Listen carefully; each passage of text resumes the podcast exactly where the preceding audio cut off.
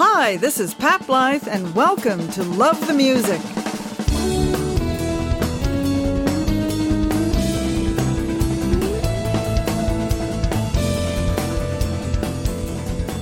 Today's date is Tuesday, August 3rd, 2021. These are the pandemic interviews, conversations in a changing time. We're now 18 months out from March 2020, and live music is slowly returning to stages, parks, and backyards around the world. Gigs are booked and tours are planned in both North America and Europe. Fingers are crossed there's no going two steps forward and then two steps back. Throughout it all, I have continued talking with local artists, this time with the luxury of sitting down in a professional recording studio. I'm sitting here with John Angus MacDonald, lead guitarist for The Trews, songwriter, producer, and vocalist. Mm-hmm. Did I leave anything out? Uh, I would firmly consider myself a background vocalist. A background vocalist, yes. Your son, your brother Colin is yeah, the lead vocalist. He's the lead singer, Yeah. and uh, you could throw lead in front of the guitarist if you want, but you got to throw background in front of the vocalist. background vocalist for John Angus.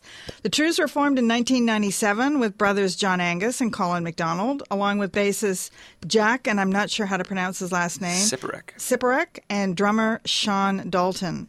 Current drummer Chris Gormley joined in 2018. Originally hailing from Antigonish, Nova Scotia, the band is now based in Hamilton. Together, just shy of 25 years, the Trews perform their own distinctive hard driving rock with a whisper here and there of their Celtic roots. And on occasion, the plaintive cry of the bagpipes can be heard. Yeah, twice. Yes. Twice throughout our catalog. The band name originated from Monty Python's Meaning of Life and was actually uh, eventually shortened to the Trews, which in Scottish terms, I learned the Trews from Donald Where's Your Trousers Yeah, we thought from about the using Isle of Skye.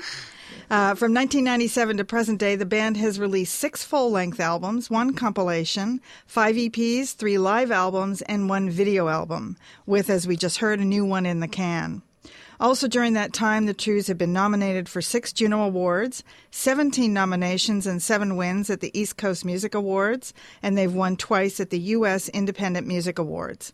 It's been a busy and fruitful almost 25 years. And welcome, John Angus, to Love the Music and the Pandemic Interviews. Thank you, Pat. Did I get it right?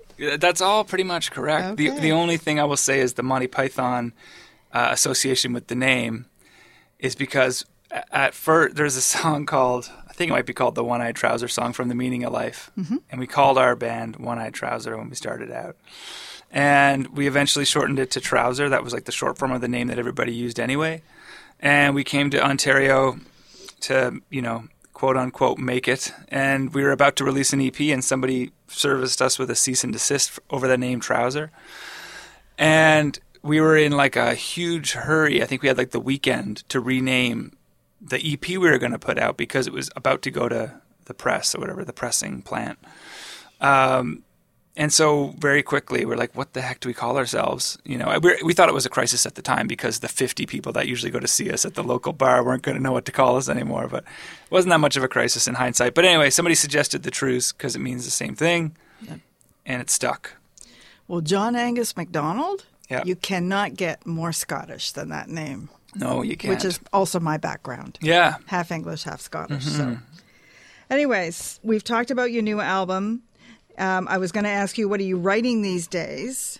Are you in the middle of writing new material? Because you said you've just got an album in the can, I guess, late last Yeah. year. What we did, we got the album done.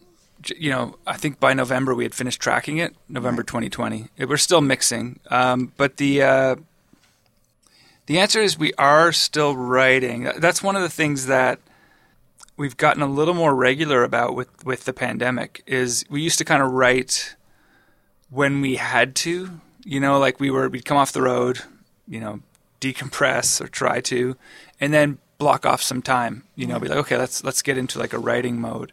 You know, there there was no way to do that, and no need to do it that way.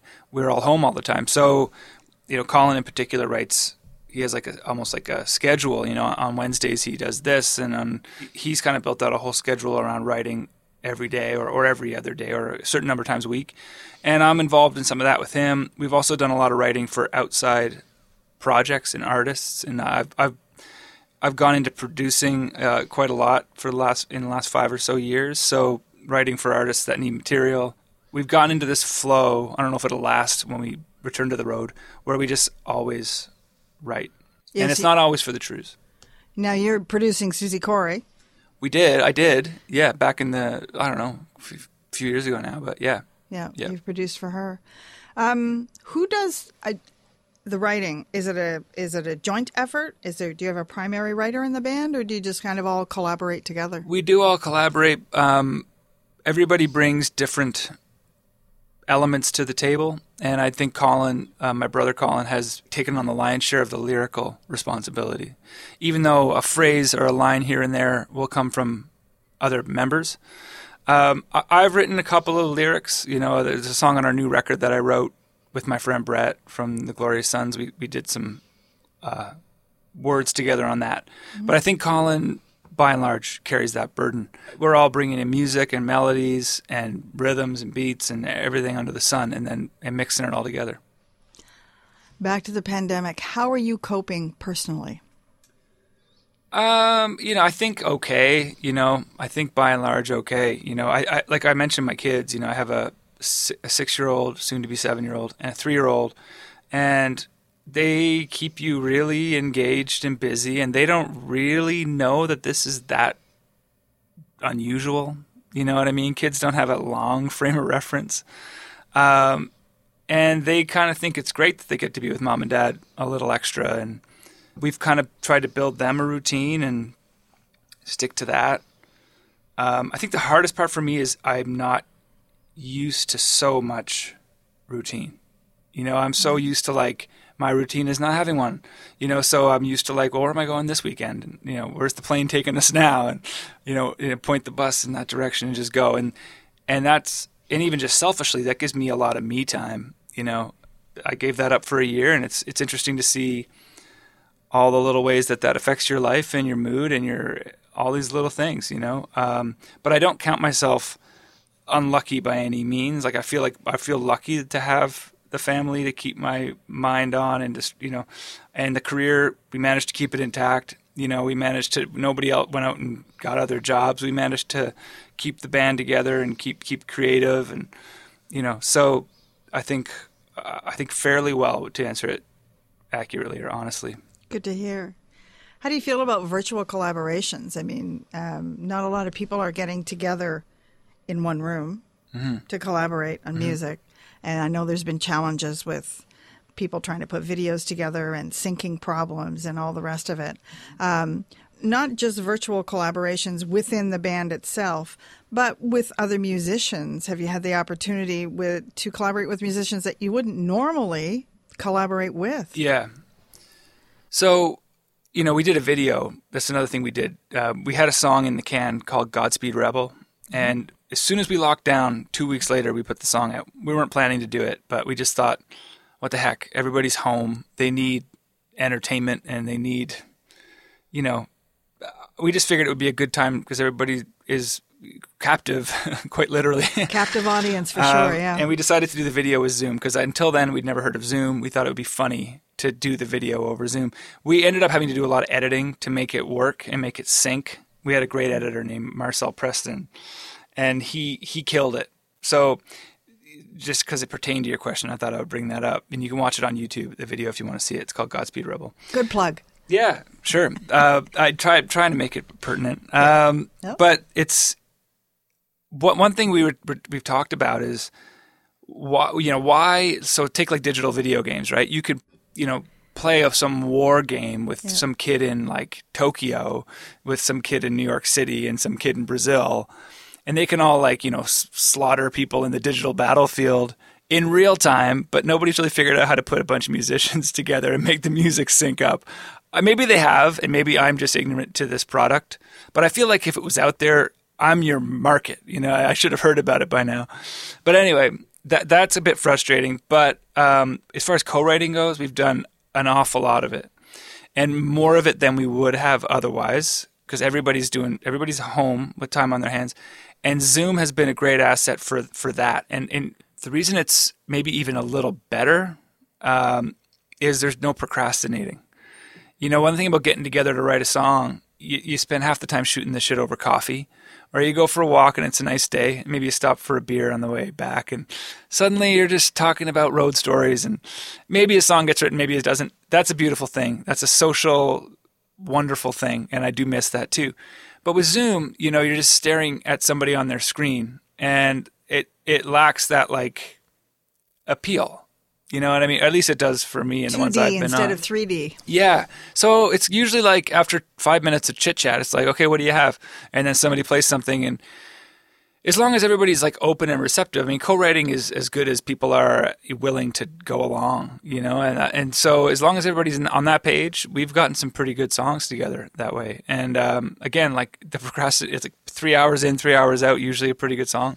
And not, not a ton, you know, that might be a full day any other year, you know? Do you find that everybody's busier now? I've talked to some musicians that seem to be, I'm busier now than I was in 2019. We've never paid more attention to like social media, and that that keeps the, you busy with this like false sense of urgency. Mm-hmm. Like it's not urgent. I mean, it's it's a, a rotating wall of mm-hmm. of content that nobody cares about. Really, like I find it frustrating, but I I have this self induced pressure to keep things coming, and so you're walking around stressed. You're like, I'm stressed to get a photo up. You know what I mean? This is so silly, but it is the way we now communicate with people, and people do come to expect it. And but that keeps you busy. You know, certainly creating content for our Patreon keeps me really busy. Songwriting keeps me busy, and my family keeps me really busy. So between all those things, yeah, I, I feel busy. I'm not the same kind of busy as I was. Yeah, social media has a tendency to make people feel like they must remain relevant. Yeah, must at participate. all times. Yeah, must participate, and it's it's kind of true, and it's kind of not. You know, it's just whether you're on that hamster wheel or not. You know, it's whether you. Yeah, I think we're on the hamster wheel firmly. I'm not trying to sound holier than thou or anything, but but it's like this. It's a, it's a it's a false pressure. It's a self-induced pressure. Hamster wheel is actually a really good uh, analogy for That's that. how I feel sometimes. is Yeah, between all of the social media platforms, not just Facebook. yeah. Live performance, very key to artists. It doesn't for the development, whether you're new or whether you've been doing it for 30 or 40 Mm-hmm. years. What do you think is going to happen with the music scene going forward? We've got we're into this pandemic a year. Mm-hmm. We've lost a lot of clubs, a lot of venues Mm-hmm. on both sides of the border. Yeah. How do you see this affecting the Well, music scene? I think that there's going to be a weird, like restart. Obviously, there's going to be more people that want to play than there's going to be places to play. Everybody wants to play, and most everybody I know that makes a living off music makes a living off of the road and playing live. So it's necessary. Um, but and so it's going to be weird at first. It's going to be a massive crunch, and same with new material being released. I, I, I believe we're going back. I don't I don't think at some point we're going back. You know, and if there's a hiccup or a delay or a variant or another lockdown, that would suck. But and it's possible. But I think we're going back, and it's just a matter of when. And I think that's going to be a, a, a bit of a hitch getting back up. You know, because everybody's going to want to do it. These things require planning. Everybody's going to be trying to plan at the same time, and there's less venues, like you said, and less places to do it the market won't tolerate a vacuum. And if people want to go, things will pop up again. They have to because, you know, people want to make money off of it and people want to go experience it, you know. So it won't last forever if people want to go back to doing that. It's kind of up to people. If they if they prefer if they liked just binging Tiger King and you know ordering off Uber Eats and that's really what they want their life to be for the rest of all time, we might be in trouble, but I don't think that's the case. No, I would agree with you on that. Do you think the pandemic in 2020 is a career killer for a lot of musicians? Yeah, one hundred percent. That's why I count ourselves lucky that it so far hasn't killed our career.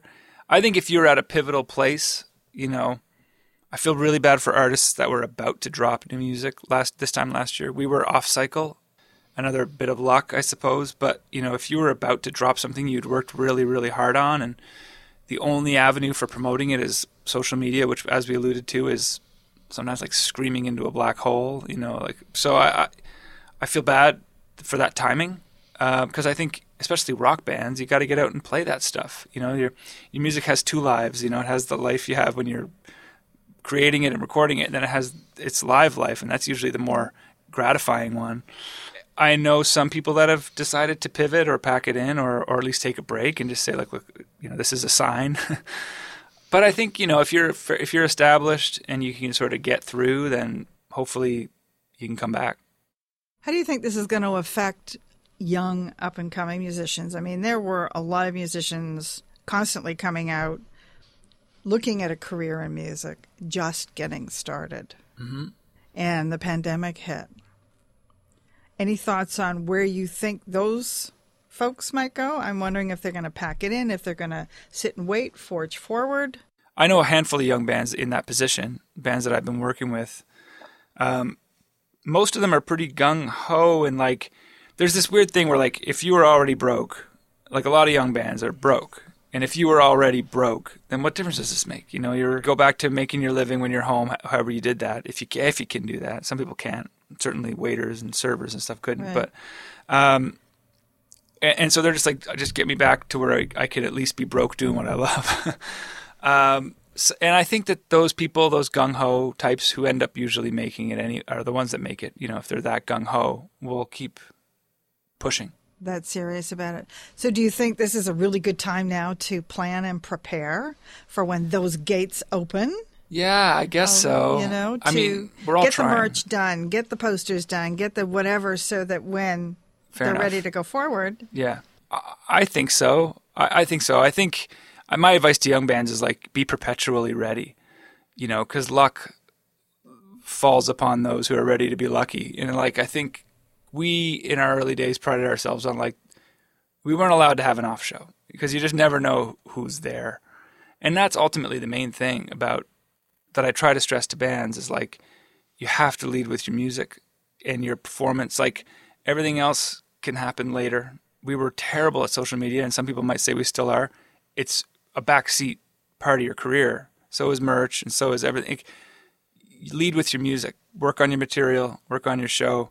Always be good. If you're always good, good things will happen. I've been hearing that a lot. Lead with the music. I find that a lot of bands, a lot of musicians, the young ones in particular, are really focused on social media and Instagram and yeah. TikTok yeah. and getting stuff out. And that's yeah. just such a really tiny window. And the danger, rather... the danger with technology is, I'm sure John could attest to, is that you know he's the guy whose studio we're sitting in. Uh, he, is that you can make anything, you can polish any turd now in the studio, and I think that as much as I like. Uh, uh, some of those records, you know, some of those producers are incredibly clever in what they're able to do in the box. But if you're working with like, if you're 19 and you you've got this amazing sounding record, but you've never played live, especially if you're going to try to rock, you know, like you're going to have to get out there and like and balance that. When people hear your record, you know, and it sounds like this amazing masterpiece, then you got to balance that with like what you're able to do with it in front of people without any tricks, you know. And and I think that I hope bands still want to do that work because that's what makes bands great, in my opinion. It was the lead single and title track from the Trews' fourth studio album, Hope and Ruin. An upbeat song with a slow moving melody. The title of the song was taken from the cover of a Rolling Stone magazine featuring the article Michael Jackson's Final Days Hope and Ruin. Inspired by the song Fly by Nick Drake, the original opening lyric of the song was Hope and Ruin, the American Dream.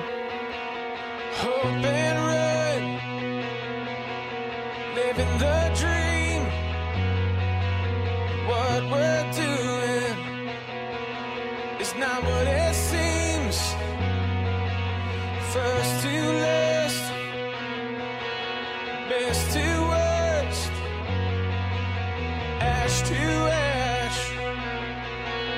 blessed to cursed.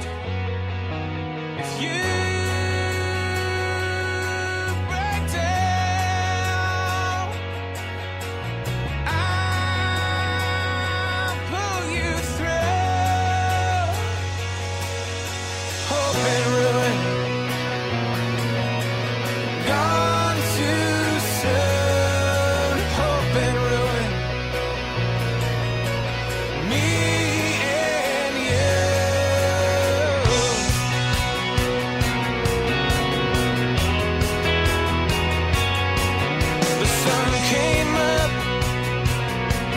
the world turns.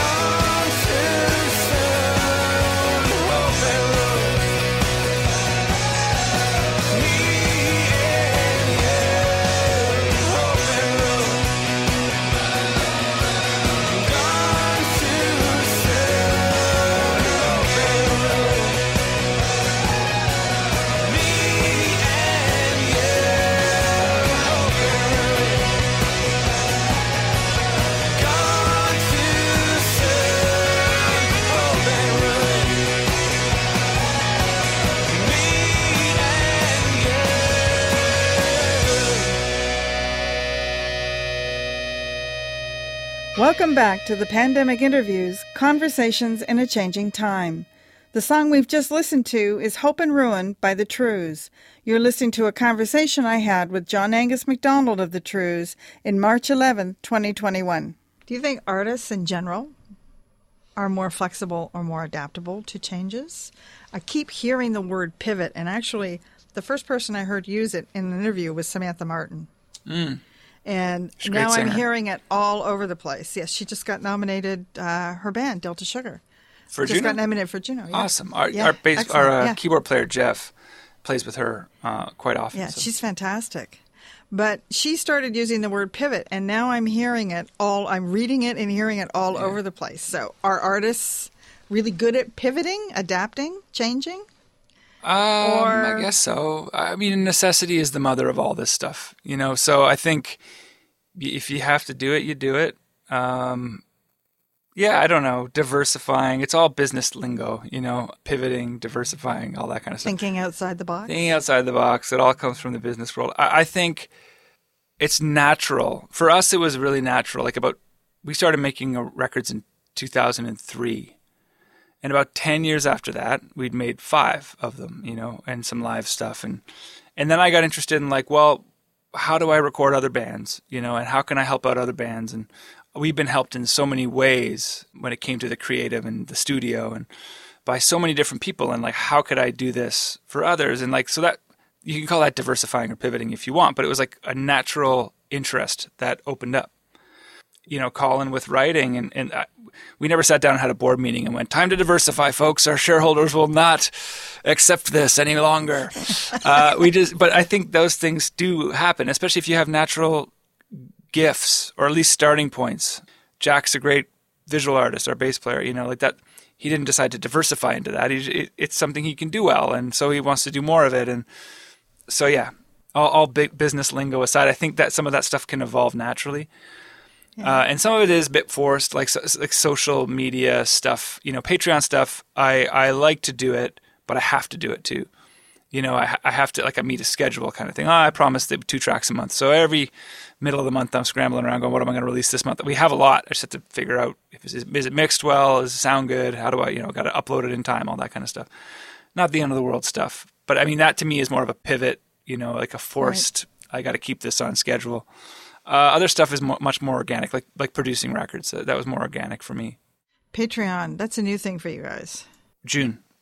Yeah, we launched it in June. Yeah. Yeah. What do you think it's going to take to get people back out to see live music? I would say herd immunity. uh, I think that's the main thing. Uh, I think people want to do it. I think people really want to do it. They want to gather together and, and be with people, and they want it, but they don't want a nagging sense that they're going to kill their grandmother over it or something. You know what I mean? So I think that that it's coming. You know, uh, you know, I, I I'll get I'll be the first in line to get vaccinated, and I think I'm going to have to because uh, of travel. You know, like I want I have to go back to traveling, and so I- I have no problem with that. I have no hesitancy whatsoever, and I think that that's the um, the path forward. There's been a few things that I've read um, and some comments I've heard um, about the larger venues because we can probably start with the smaller ones, but the larger ones, um, it's going to be a little. They're going to be a little bit. I'm not going to use. I'm going to use the word scared, but hesitant Yeah. because if they have a large audience, and I'm talking two or three thousand people or more, and somebody gets sick, Yeah. That will shut the whole industry down. Yeah, it's like a lawsuit waiting to happen too. I think you know the way that they're doing it in, in the states with sports that's starting to come back. You know, twenty five percent. I think that's the way it's going to creep back in. The the problem is going to be adjusting the cost and the price.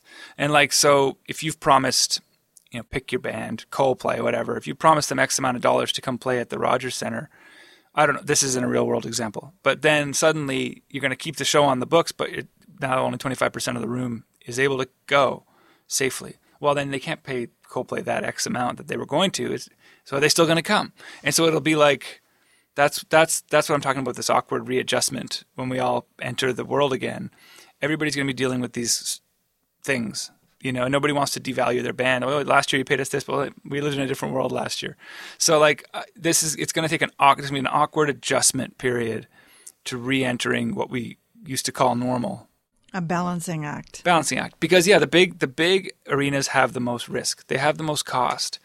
Those acts don't play there for cheap and they don't want to play there for a quarter of what you promised them you know because they have operating costs of their own and they've got teams of their own and like so but everybody's i'm sure everybody by now has an open mind and, and realizes that this is a unique and hopefully once in a lifetime situation and that hopefully people will be reasonable and just and come to terms Well, most of those shows that come to places like the Rogers Center, they're extravaganzas. I Yeah. mean, there is so much involved. Yeah, it takes them a week Yeah. to set those shows up. So I can see paying the band many hundreds of thousands of dollars to put on those shows. Mm-hmm.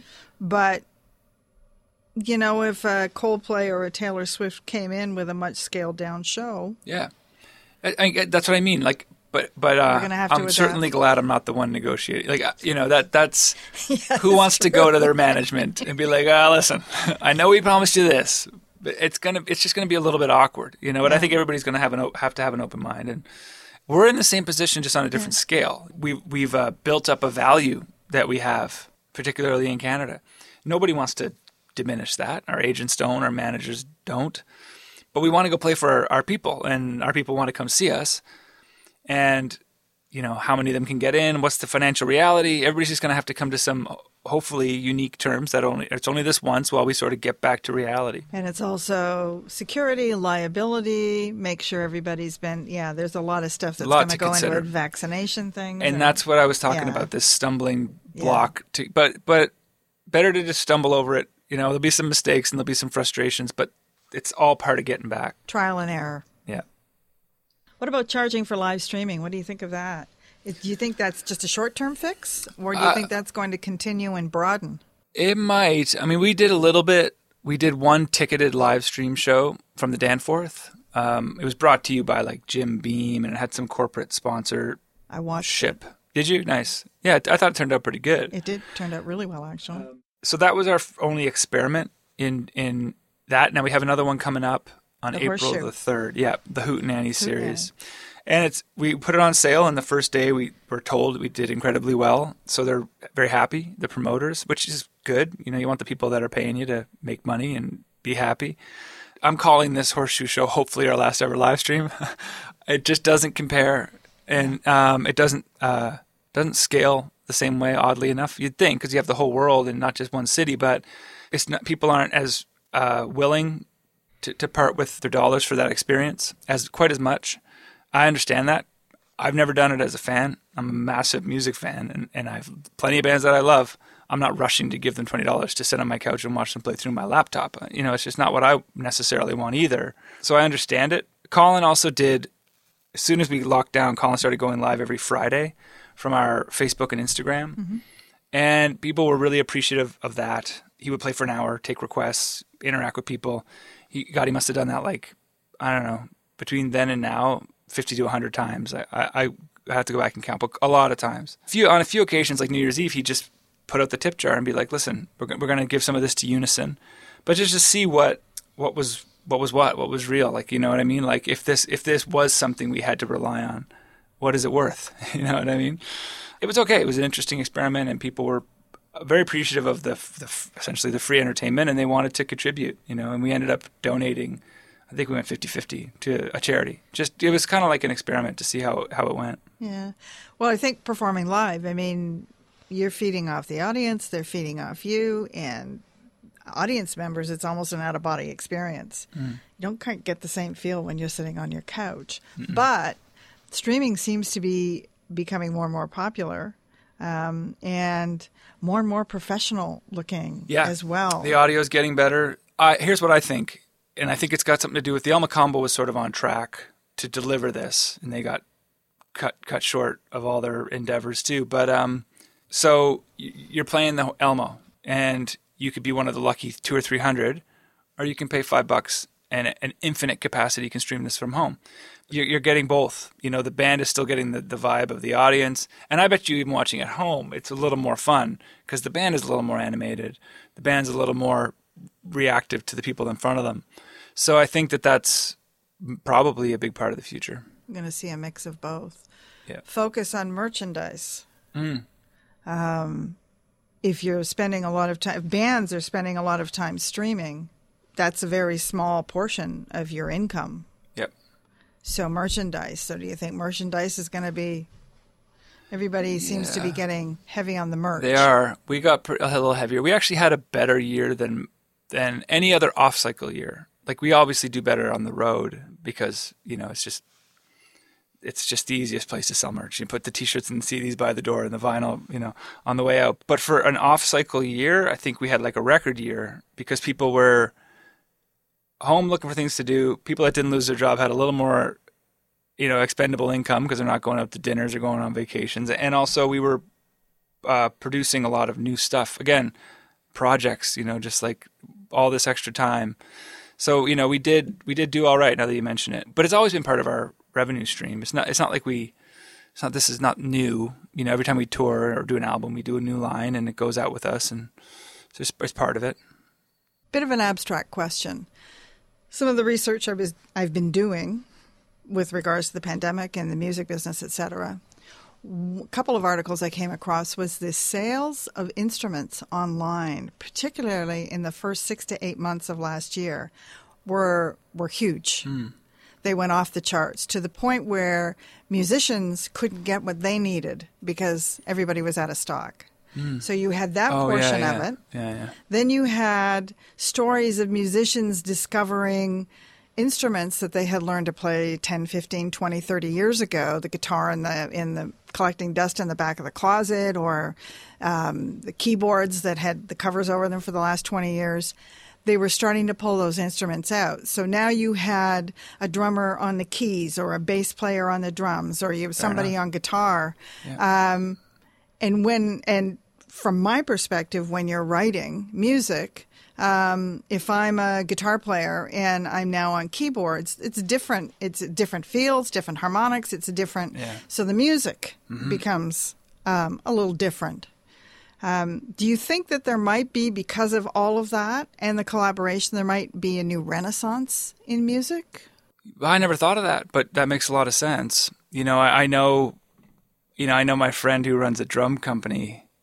He said he had his busiest season, you know, the, those first few months of the pandemic, and I know CERB factored in. I hate to be, you know, I'm not trying to be cynical about about the the help that we're so darn lucky to get in this country, but uh, but it, people had a little extra money that you know, uh, and they he's, he's just selling drums like a madman.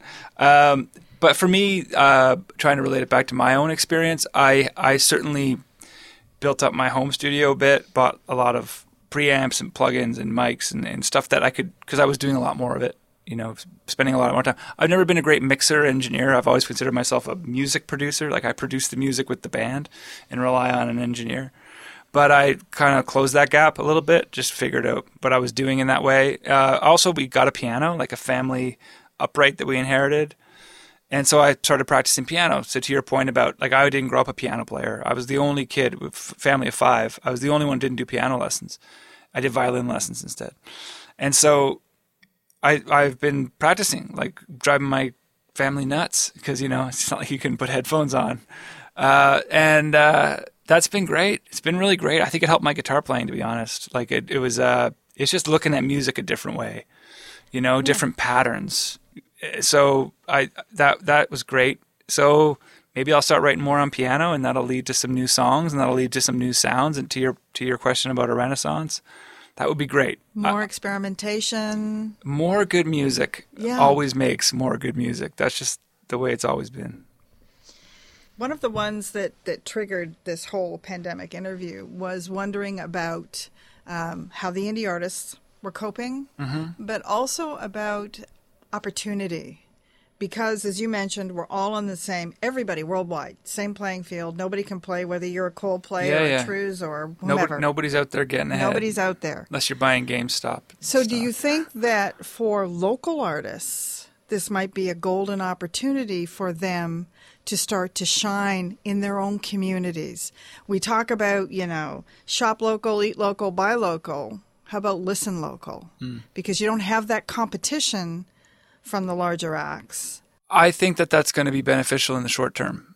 Like I, I we actually, you know, are just talking to our agent and other Canadian acts. Like we're not going to be up against a lot of, or maybe any American touring artists this summer, but we're going to see a slow. You know, I'll knock on wood, but we're expecting to see a slow opening of Canadian touring as people, more people get vaccinated, as the weather warms up, as you can play outside. And so, yeah, I mean, I, I know maybe you meant a more local level than this, but for us touring Canada, there's not going to be any American headlining acts coming in to snatch up headline festival spots. You know, at least not like there is on a normal summer. So you might see some more focus on Canadian domestic music. Uh, I think that's short term. You know, I think obviously the more things like by this time next summer, I don't think that'll be the case. Uh, or we're not in summer yet, we're not even spring yet, but by next summer, you know, 2022. And I think locally, like, sure, you know, if you're a lounge singer in, in Hamilton, or if you're a classical guitar player, you know, plays in the corner, or if you're a jazz pianist, you know, I think now is, now's your time as things are, are, are sort of opening up. I mean, people are desperate to get out and, and hear things and eat and be around people. And if you if you can seize on that moment to get yourself more exposed, then I'd say go for it. A high energy song, Vintage Love, was launched with a video capturing the band's shows at several venues around Toronto, including the Rec Room, the Kee to Bala, the CNE, and Hard Luck. From their 2018 album, Civilianaires, this particular album has been called a perpetual dance party.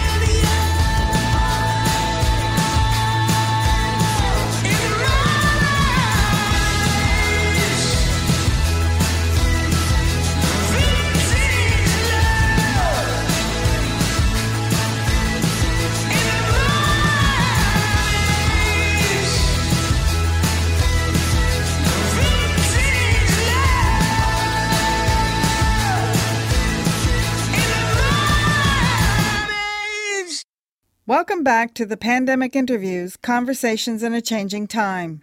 The song we've just listened to is Vintage Love by The Trews. You're listening to a conversation I had with John Angus MacDonald of The Trews on March 11, 2021.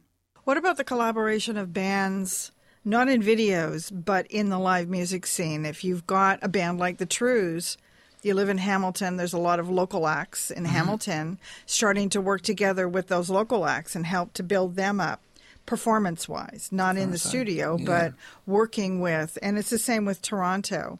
We have the Samantha Martins, we have the Julian Taylors, um, pulling local artists together and putting on a show of maybe two or three local bands and sort of and doing that right across the country i mean and taking all the different communities but the collaboration of almost mentoring in in, in some for, fashion Yeah. uh, smaller local bands and Yeah. working with them performance wise Well, yeah. I mean, it's a great idea. You know, it's not um, it, the way that I can liken that to our experience is like we bands that I produced. There's a band called Revive the Rose out of St. Catharines, Niagara region.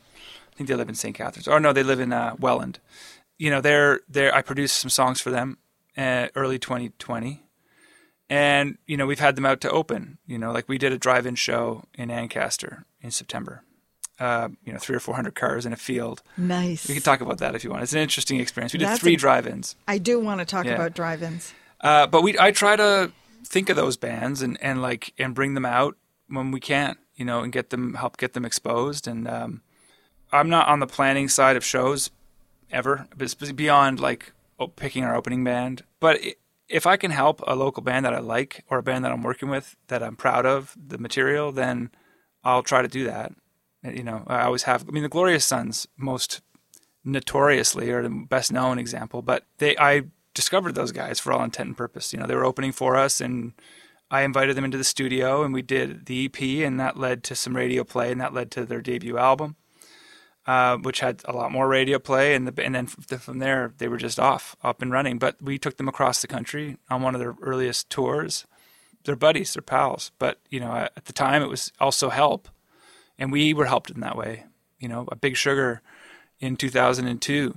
You know, we met uh, Gordie through our manager, who also managed him at the time, Larry Wanagas, and we needed mentoring in every department. You know what I mean? He, like he would go like, "You're not wearing that on stage tonight, are you?" And, and stuff like that. And then in the studio, he'd be like, "Oh God, that's awful," you know. Uh, and performance, you know, watching them every night, thirty shows in a row, you know, a well-seasoned band, that stuff has rubs off.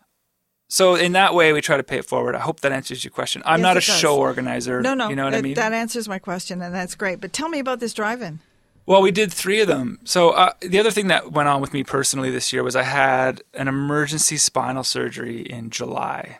Oh. And that put me out. So I was sort of like I've been dealing with a bad back most of my adult life, and it just sort of came to a head in the summer. Pulled out of my house in an ambulance, and they went in that day, and they had to take some pieces out of my uh, spine and Oh. and uh, lamina. I think it's called the lamina. Yeah. Anyway, the bone between the, the discs. Um, and that was unexpected and scary. And I was on a cane for uh, almost a month. And the first, it's, I'm bringing this back to the drive-in, but uh, You're too young for that. Yeah, no, but I really did For the cane and but the I did surgery. beat my beat my body up a lot over the years. You know, Well, uh, been a physical performer my whole career and jumping off of risers and drum kits and into the audience and sleeping on tour buses and planes and and I you know I'm I turned 40 this year, so you know it maybe it caught up to me early, but it did catch up to me. That was the first thing to do. Uh, We went in the studio, but it was like late August, so like a month and a half the doctor said that I, I needed to do nothing for six weeks, and uh, then after that, you know, as you feel, you can start to do stuff. So I started using my lighter guitars, my SGs instead of my Les Pauls, and we started rehearsing. And you know, standing was okay for that long, but I had to sit down a lot. And the first thing we did to come back was to play that drive-in stage in Toronto on, on Lakeshore, the OLG stage. Did you hear about that? Oh, like, that's not the one down by the old docks, is No, it? yeah, no, they did a concert series. They it's at Ontario Place parking Oh, lot. yes, they yes, put a really yeah. elaborate stage. They were also playing Raptors games, Right. um, and people Yep. were driving in to see them. So we were, I think we were like one of the first in that series, first or second, and it was great. You know, our agent described it as like the Cadillac of drive-ins because the production was over the top posh. Like they had like, you know, massive LED screens and behind and just tons of lights, and it really it really looked great. But that was my first thing to doing back from you know being laid up. So I, I heavily associate it with that. But we had a, an amazing time. We had a really amazing time, and I think it was because of the uniqueness of the situation. Like between songs, people were just laying on their horns, and it was a beautiful, warm night, and we were playing together again for the first time in uh, well, it was March to, to August, so however you know six months, and um, it was really great. So so much so that we told our agent to go find us. He's like, if there's more of these, go go find them. You know, we loved it. So we went to Ottawa, did one in Ottawa, which was more of in like a field, a muddy field outside of town, but still Woodstock. three or four hundred cars. You know, it's all distanced.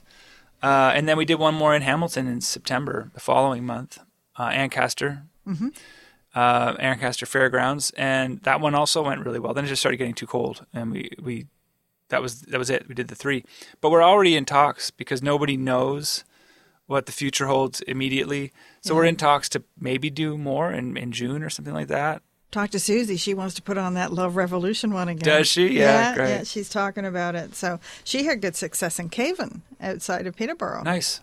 with It- hers. with lack of there's so it's the only thing to do it's it's not as weird as you think you know what i mean like a lot of people would back their pickups in Yep. you know family bubbles and everybody be lying in the back of the flatbed with their sleeping bags and their thermoses and their snacks and that's a pretty nice night out you know what i mean like and you're watching your your band so it's you know i, I had much more fun than i thought i would You still it. have the audience participation. You still have Yeah. the audience vibing from each other and from the band back and forth. Yeah. So and they're a little and- they're a little far away, a little bit separate from each other, but it's it's it was like I said, more fun than I thought it would be. Yeah. It sounds great. I actually would like to go to one of those. Do you think the current circumstances have heightened the awareness of the contributions of the arts and entertainment industry, Oh, particularly musicians? Well, I think every all of the art. I mean, ask yourself how your pandemic would be without the content on your TV and on your stereo. Like, I think we'd have a lot more psychotic breaks. I'd be one of them. You know, without without that, you know, I don't know. I mean, that's what what has everybody been doing otherwise? They've been watching movies and they've been watching shows and they've been listening to records and they've been listening to podcasts. The- these are all this is content created by the creatives. You know, I, just ask yourself how it would have been without that. That's how important it is. And yet, in many cases, they seem to be left behind as far as a lot of government funding and I, I can't closures, club closures in particular. Yeah, well, club closures are that's the market. I mean, like you can't, uh, you know, if, if you can't sur- weather the storm. I mean, and I, I I get it. You know, if there's not enough in the coffers, what are you going to do? That that twenty thousand dollar rent bill is coming every month or whatever it is. Some of these people have astronomical expenses, and it's a shame, but it's not. Um, I don't want to say it's unavoidable, but restaurants have closed too, and clothing shops have closed, and you know, it's not unique to music. Um, and I feel like in Canada, I have a lot of American friends who are not remotely as supported as, as Canadian artists. So I, I feel lucky in that sense that Canada does do that. We've been really lucky with CERB Mm-hmm. and with CRB. That's right. Yeah, that's not the case in most other parts of the world. I mean, I, the vast majority of the rest of the world.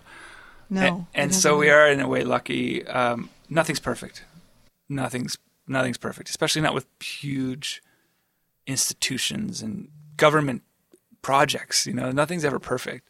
No. But it's but I, I think we're a lot luckier than some. I think we yes, I think we are a lot luckier than some, and we've benefited from uh, the the sponsorship from government Yep, with with the, the funding. one hundred percent. What have you found to be the most difficult or the most challenging for you during the pandemic? Um, I mean, the most difficult thing. It sounds melodramatic, but just not not being with the band and, and doing what we normally do and love. You know that that was that that was challenging. You know, it's not um, something we all miss, and it's become just such a regular part of our lives and routine that it was like it's like missing a limb or something when it goes away, and um, challenging raising kids too. I mean, like all, you know, when everybody's home all the time, you know, those those lockdown periods when, you know, th- that's its own challenge, completely different. Um, you know, it's gratifying and wonderful too, but it's like it's challenging, you know, and I think it'd be a a lie to say otherwise. Um, and what was the other part? Gratifying? Difficult or challenging? Oh, difficult. I give you difficult and challenging. There you go. You did difficult and challenging. So, how are you moving forward for 2021 and maybe into 2022? Uh, well, we're going to release a single next month. So the first single from the next record is going to come next month. We're going to work at a radio, and um, then we're going to hope for the best. And and uh, we have a handful of shows that we're in talks to confirm and announce, like real real shows. Um, so stay tuned for that. I can't really. Yeah, I'm not sure when this is going to air or be put up, but um, you know, just vi- visit our, our sites and socials for show announcements because we're hoping to do some. And uh, then I think the record will come out in like September or October. So we'll do like a long lead, and we'll and we'll keep releasing music from the record through the summer. Then we're going to do the train, wh- wh- which is what we started out talking about. Uh, that's supposed to happen in November, and then if all goes to plan, we'll be headlining a concert tour in the first quarter of 2022. So that's like you know we make our plans in pencil, so that if you have to, you can With an eraser on erase and end. retool.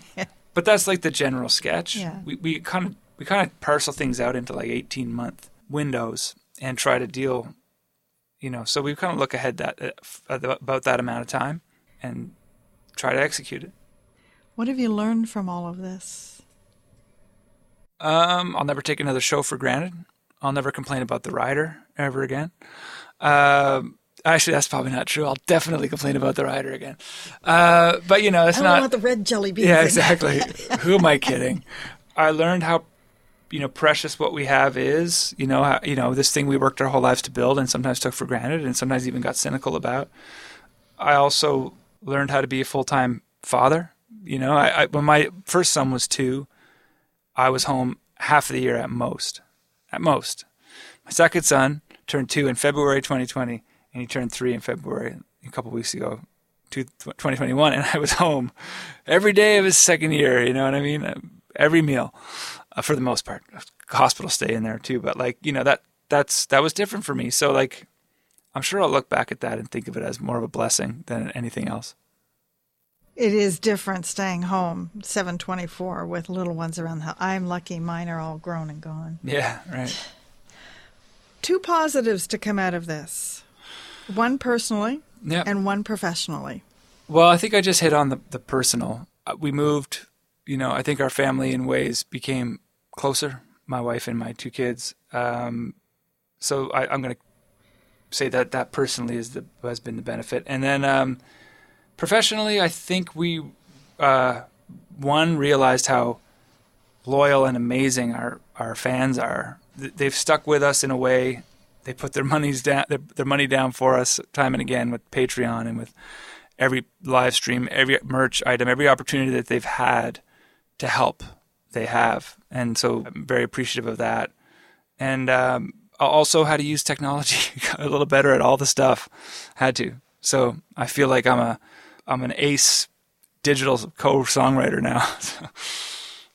If you could choose Everybody has a favorite band or artist somewhere, Mm-hmm. sometime. If you could choose somebody you would love to play with, This one's tough. I mean, that it's not that tough. We we've opened for we've we've had so much contact with our own heroes. but you, not necessarily the Trews, Mm-hmm. but John Angus MacDonald. who would you love to play with, Well, perform with, open for, whatever? I'm just gonna go really big and, and just say it would be Bob Dylan or Paul McCartney because I, I those giants still roam the earth.